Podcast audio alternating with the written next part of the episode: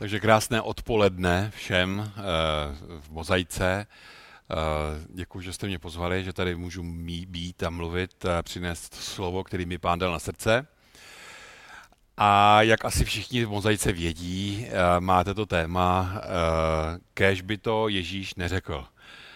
Já, když jsem to poprvé slyšel, tak jsem si říkal, to je, to je nezrozumitelné to je oxymoron, protože mm, vlastně jako křesťané všichni, všichni chceme uh, to, co pán Ježíš řekl, tak uh, to vzít, jakože to řekl Bůh, uh, a jsme vděční za všechno, co pán Ježíš řekl. Ale potom, co mi to Jakub vysvětlil, vlastně tu myšlenku toho, která se mi tedy líbí, vlastně to spočívá v tom, že někdy si říkáme, tomu nerozumím a tomu, jak tomu rozumím, tak eh, kež bys to vůbec neřekl, hospodin nebo pán Ježíš.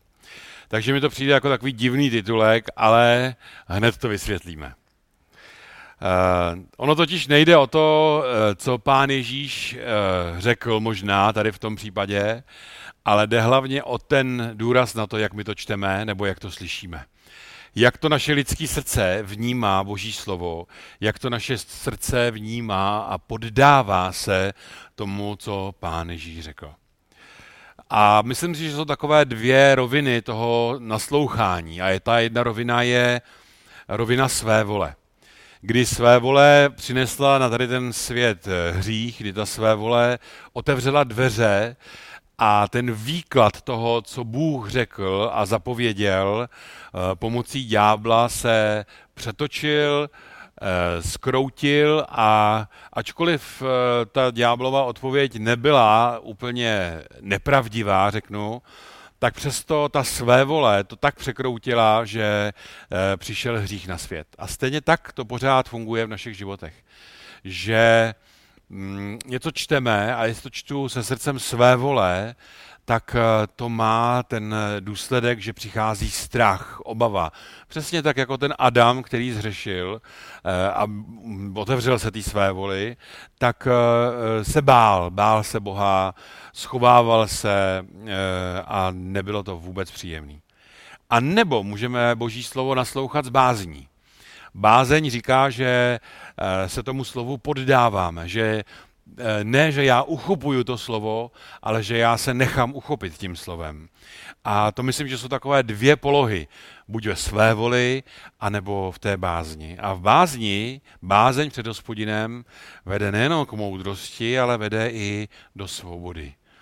Eh, je to pro tento svět je to možná paradox, ale eh, před Bohem je to pravda, že bázeň před Bohem nás uvádí do volnosti, do svobody, protože známe hospodina Eh, známe jeho radu, známe, víme, co chce říct a proto jsme svobodní.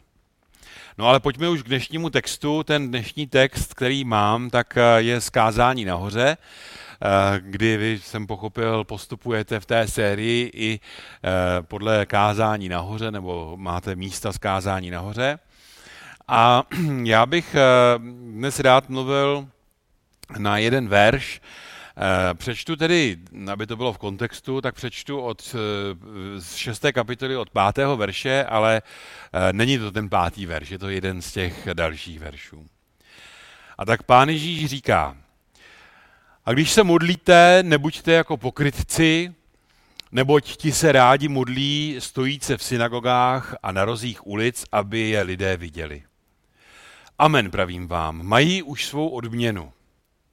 Když ty se modlíš, vejdi do svého pokoje, zavři za sebou dveře a pomodli se ke svému otci, který je v skrytu. A tvůj otec, který vidí v skrytu, ti odplatí zjevně.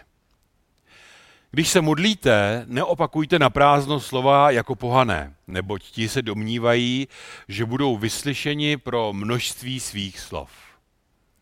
Nebuďte proto jako oni, vždyť Bůh váš otec ví, co potřebujete dříve, než jej poprosíte. A tady z toho bych vytahl ten jeden verš, který by mohl asociovat právě to, kež by to Ježíš neřekl. A to je ten verš, kdy pán Ježíš říká, tvůj otec, který vidí v skrytu, ti odplatí zjevně. Tady to můžeme číst na jednu stranu jako, a chci být v tom pozitivní, jako výhodu, že Bůh vidí, co je v skrytu, a nebo naopak, když bychom si tedy použili to, kež by to pán Ježíš nikdy neřekl, tak eh, to je, eh, že Bůh tedy vidí všechno, jako vidí věci v skrytu, to znamená, že se před ním nedá schovat, nedá se před ním nic schovat a vlastně vidí pořád a všechno. A dokonce potom to, co já tedy jako udělám v skrytu, tak on mi zjevně odplatí. Když se tomu dá ten negativní, ten eh, mínusový přídech, a můžeme to číst eh, buď tedy tak, že Bůh vidí vše, i to, co chceme skrýt, anebo Bůh vidí vše, i to, co chceme skrýt. V tom prvním, když to jsou, je stejná věta, tak v tom prvním je, že člověk eh, je jak nahý před Bohem a stydí se a právě to je ta věc té své vole, toho strachu před Bohem. Ale když člověk eh, otevře ten svůj život, dovolí hospodinu a má důvěru s Bohem, má důvěru vůči hospodinu, tak pak eh, je to naděje, že vlastně člověk nezůstává na pospas sám sobě. A v Římanech eh, je napsáno v listu Římanům, a poštol Pavel píše, že některé lidi Bůh vydá na pospas jejich vlastní mysli. Což tady ten svět, nebo my ve světě bychom si řekli, no tak přeci to je skvělý, že člověk si dělá tedy, co chce. Ale v okamžiku, kdy člověk zná svoji porušenost, zná porušenost svojí mysli a nemá žádnou v uvozovkách zpětnou vazbu, nemá nikoho, nemá žádný pevný bod, tak pak je to tragédie. Tragédie pro toho člověka, ale tragédie i pro ty kolem něj. Tedy občas, občas, obč, obsah toho, co pán Ježíš říká, je stejný, ale eh, je důležité, jak to čteme. Pojďme tedy k tomu textu, co ten text říká. Tvůj otec, který vidí v skrytu, ti odplatí zjevně. Aby jsme to zasadili do širší, širšího kontextu, tak eh, ten širší kontext je, kdy pán Ježíš mluví o třech způsobech zbožnosti, nebo z třech způsobech vyjádření zbožnosti. Jedno je prokazování milosrdenství, jedno je půst a jedno je právě ta modlitba. Eh, prokazování milosrdenství, eh, dnes je to taková věc, eh, kdy lidi mají nějaké potřeby, mají nějakou nouzi a tady v té situaci, v které jsme, tak zrovna hm, lidi prokazují milosrdenství, prakticky. Ale to nemusí být to milosrdenství omezeno jenom na nějaké uvozovkách jenom na nějaké roušky, protože ty jsou potřebné a žádným způsobem to nechci schodit. Ale to prokazování milosrdenství může být právě v tom, že když jsme doma a e, žijeme spolu najednou v tom intenzivním vztahu s těmi blízkými, tak prokazování milosrdenství může být v tom, že já ustoupím z toho svého já, z, toho, z těch svých nároků, které mám na ty druhé. Nebo naopak, že jsem střícný, že vycházím dávám milosrdenství tomu druhému, i když vím, že to není úplně správně, ale eh, chci prokázat tu dobrou vůli těm druhým. Eh, co se týče půstu, to je podobné. S půstem pán Ježíš říká, aby ten, kdo se postí, aby to nevytruboval. Ale aby to zůstalo mezi ním a Bohem. Stejně tak jako to milosrdenství. Mm, milosrdenství bez toho, že, by, eh, že bych nějakým způsobem o tom mluvil, ale že Bůh ví, zná to moje srdce a ví, že jsem v uvozovkách zařízl to svoje já a že jsem ustoupil tomu druhému, ale nemusím mu to za deset minut říct. Teď já jsem tě ustoupil, teď já vlastně jsem tě vyšel vstříc, tak, tak mi vidí vstříc, že jo. A s tím půstem je to podobné, že člověk, který se postí, Pán Ježíš tam říká, aby to nedával ne, nějak najevo. Proč? No, protože klíčem je eh, ta důvěra v hospodina, důvěra v Otce. A tady u té modlitby je eh, to obzvlášť tak jako vytis, vy, vypíchnuté, kdy Pán Ježíš říká tvůj Otec, který vidí v skrytu.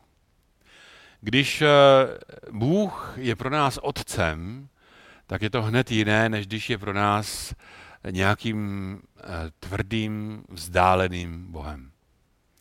Pán Ježíš záměrně začal používat, a v řečtině máme to slovo, nebo v Bibli máme použité to slovo Abba, které je hebrejské slovo, ale i v té řečtině je, se používá to Abba. A tím pán Ježíš vyjadřuje ten vztah, kdy to je otec, původce života. Otec eh, je nejen tím fyzickým pro nás eh, na zemi eh, původcem života, ale je to někdo, kdo se o nás stará, když pokud jsou standardní, standardní situace. Kdo je pro nás vzorem, kdo nás vychovává, chrání, pečuje. Zkrátka, kdo je nám nakloněn. A proto pán Ježíš říká tvůj otec. A my potřebujeme se modlit a mít, když se modlíme, ten postoj, že mluvíme s otcem. Nemluvíme s někým, kdo je vzdálený, kdo nám nerozumí, ale je to ten otec. Tvůj otec, ještě k tomu. Ne váš otec. Trošku mám potíž, když eh, někde se o modlitbě páně říká otčenáš. Protože z mého pohledu se trošičku diskvalifikuje právě to spojení otče náš že skutečně jde o něco velmi osobního. A že to je velmi vztahový, protože to je náš otec, ne jejich otec, ale náš otec. A tady jde Pán Ježíš do toho tvůj otec, čili můj otec o tom ví. To je osobní. Otec, který vidí. Uh, otec nejen slyší, ale i vidí. Když eh, přišel eh, prorok Samuel ve starém zákoně, aby pomazal eh, krá Davida, tehdy malého pastýře, zrzavého chlapíka, který, kterého bratři vůbec nemuseli, nepouštěli ho mezi sebe, byl vlastně úplně někde upozaděn, tak Samuel, tak Samuel prorok vybíral z celé rodiny a když prošel všechny, ty bratry, protože Bůh ho poslal ke konkrétní rodině, tak ani jeden z nich to nebyl. A tak se zeptal, kde je ten další. A nakonec přivedli toho Davida, ho zavolali a Bůh řekl, to je on. A on řekl, že se dívá ne k tomu, na co se dívá člověk, ale dívá se k srdci. Bůh se dívá k srdci. A to je pro nás dobrá zpráva a samozřejmě i to se dá číst jako No, kéž by se nedíval. No, ano, v tom srdci se dějou různé věci a Bible říká, že to srdce je nejpřevrácenější věc na tady té země kouli. Ale když se dívá, tak si můžeme být jistí, že když uvidí něco špatně, tak nám to dá vědět. Že nám Bůh pomůže, stejně jako otec pomáhá svým dětem, když vidí, že něco špatně, tak se snaží těm dětem pomoct, narovnat. Ne kvůli sobě, ale kvůli tomu, aby těm dětem se dařilo dobře, protože mu na nich záleží. A stejně tak Bůh, který se dívá, otec, který se dívá, co je v skrytu, tak se nedívá kvůli trestu, nedívá se proto, aby, aby zničil, aby, aby pošpinil, ale dívá se právě kvůli tomu, co následuje. Ten, který vidí v skrytu, ti odplatí zjevně. To znamená, že Bůh reaguje na naše srdce. Eh, reaguje, jak jsme tam četli, nebuďte jako pohané, kteří mají za to, že budou vyslyšeni pro množství slov. Nebo že budou vyslyšeni z nějakého jiného uvozovkách technického způsobu modlitby. To znamená, že něco řeknou správně, že řeknou nějakou litany, že přečtou správná slova, a nebo naopak proto, že by, a teď jdu hodně daleko, eh, že by to řekli společně že, budou vyhlá, že to prostě vyhlásí společně. Bůh se dívá k srdci a v tom srdci vyhlíží možná jeden důležitý postoj, který se tahne celým božím slovem. Eh, ve všech věcech, ve všech oblastech, ve všech situacích biblických, které se děly za, ty, za ta staletí, Bůh vyhlížel jediný postoj člověka. A to je postoj víry to, že člověk eh, je ve skrytu, že zavře za sebou dveře pokoje, je tam sám, eh, nikdo o tom neví, nik, s nikým ten člověk nemluví a věří hospodinu, věří otci, že on vidí v skrytu a že mu odplatí ne pro to, co řekl, ne protože je zavřený někde ve skrytu, ale protože mu důvěřuje. Ta důvěra eh, se prolíná do všech těch třech oblastí, jak už jsem říkal, do té oblasti eh, milosrdenství, do oblasti půstu, eh, i do oblasti té modlitby. Někdy nám lidem do toho mluví sebestřednost, ambice, pícha. Ale jak nám jde nemluvit o těch dobrých věcech, které jsme udělali? Jak nám jde eh, nepřipomínat, jak už jsem zmínil, eh, třeba to milosrdenství? Jak nám jde se zavřít do pokoje, předložit to hospodinu a mlčky, aniž by o tom někdo jiný slyšel, aniž by o tom někdo jiný věděl, že já jsem se za to modlil. A když se to stane, tak přiznat hospodinu tu čest. Ne proto, co já jsem udělal, ne protože jsem někde mlčel, ale protože Bůh je věrný. Potřebujeme, aby jsme rostli ve víře. A právě ten růst ve víře je to, že se naučíme mlčet. A že zůstávají některé věci mezi námi a Bohem, ne protože se stydíme, ale protože jsme mu je odevzdali. Dneska ráno jsem slyšel takový výborný pořád eh, s Petrem Plaňanským na Rádiu 7 a eh, byla tam jedna otázka, jak vlastně udělat to, aby člověk v modlitbě svěřil té svoje starosti Bohu podle Filipským 4.4 a dál všechny svoje žádosti a prozby svěřte hospodinu a vás bude střežit pokojem. Ten klíč k tomu, aby jsme odevzdali hospodinu ty svoje starosti, je skutečně ve víře a v důvěře. A tu potřebujeme cvičit, té se potřebujeme, té se potřebujeme učit. A možná, že eh, některé věci jsou takové malinké, takové malinké drobnosti, ale právě odevzdání na modlitbě eh, té mojí starosti, té, té mojí těžkosti je klíč pro to, abych rostl od těch malých k těm větším, abych eh, v těch malých se to naučil svěřit a nechat to u hospodina, eh, věřit, že on ve skrytu, to, co jsem udělal ve skrytu, tak on viděl, slyšel a odplatí zjevně. U toho odplatí zjevně uh, není uh, žádný časový údaj. Uh, my máme ty časové údaje, my bychom rádi, aby to bylo co nejdříve vždycky. A věřím, že i hospodin chce, aby to bylo co nejdříve. Ale Bůh nechodí eh, podle našeho času, ale chodí vždycky včas. Chodí vždycky, když přijde ten kairos, když eh, má být to naplnění eh, toho daného okamžiku. Bůh vyvedl Izrael z Egypta na 400, je napsáno na 430 let na den přesně. To znamená, po 430 let byl Izrael na den přesně v, eh, v Egyptě a Bůh ho vyvedl.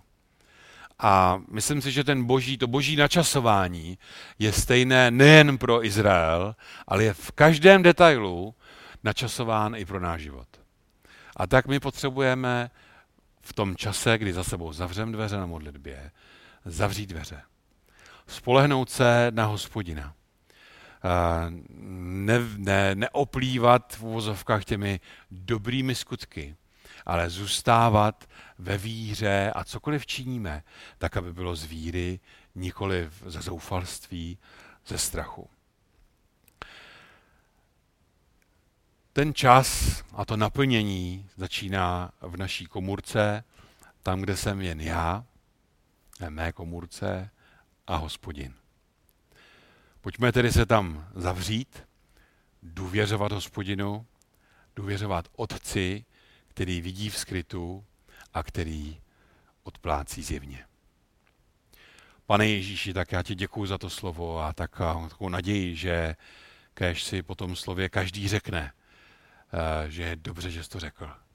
Že je dobře, že otec vidí, co je v skrytu.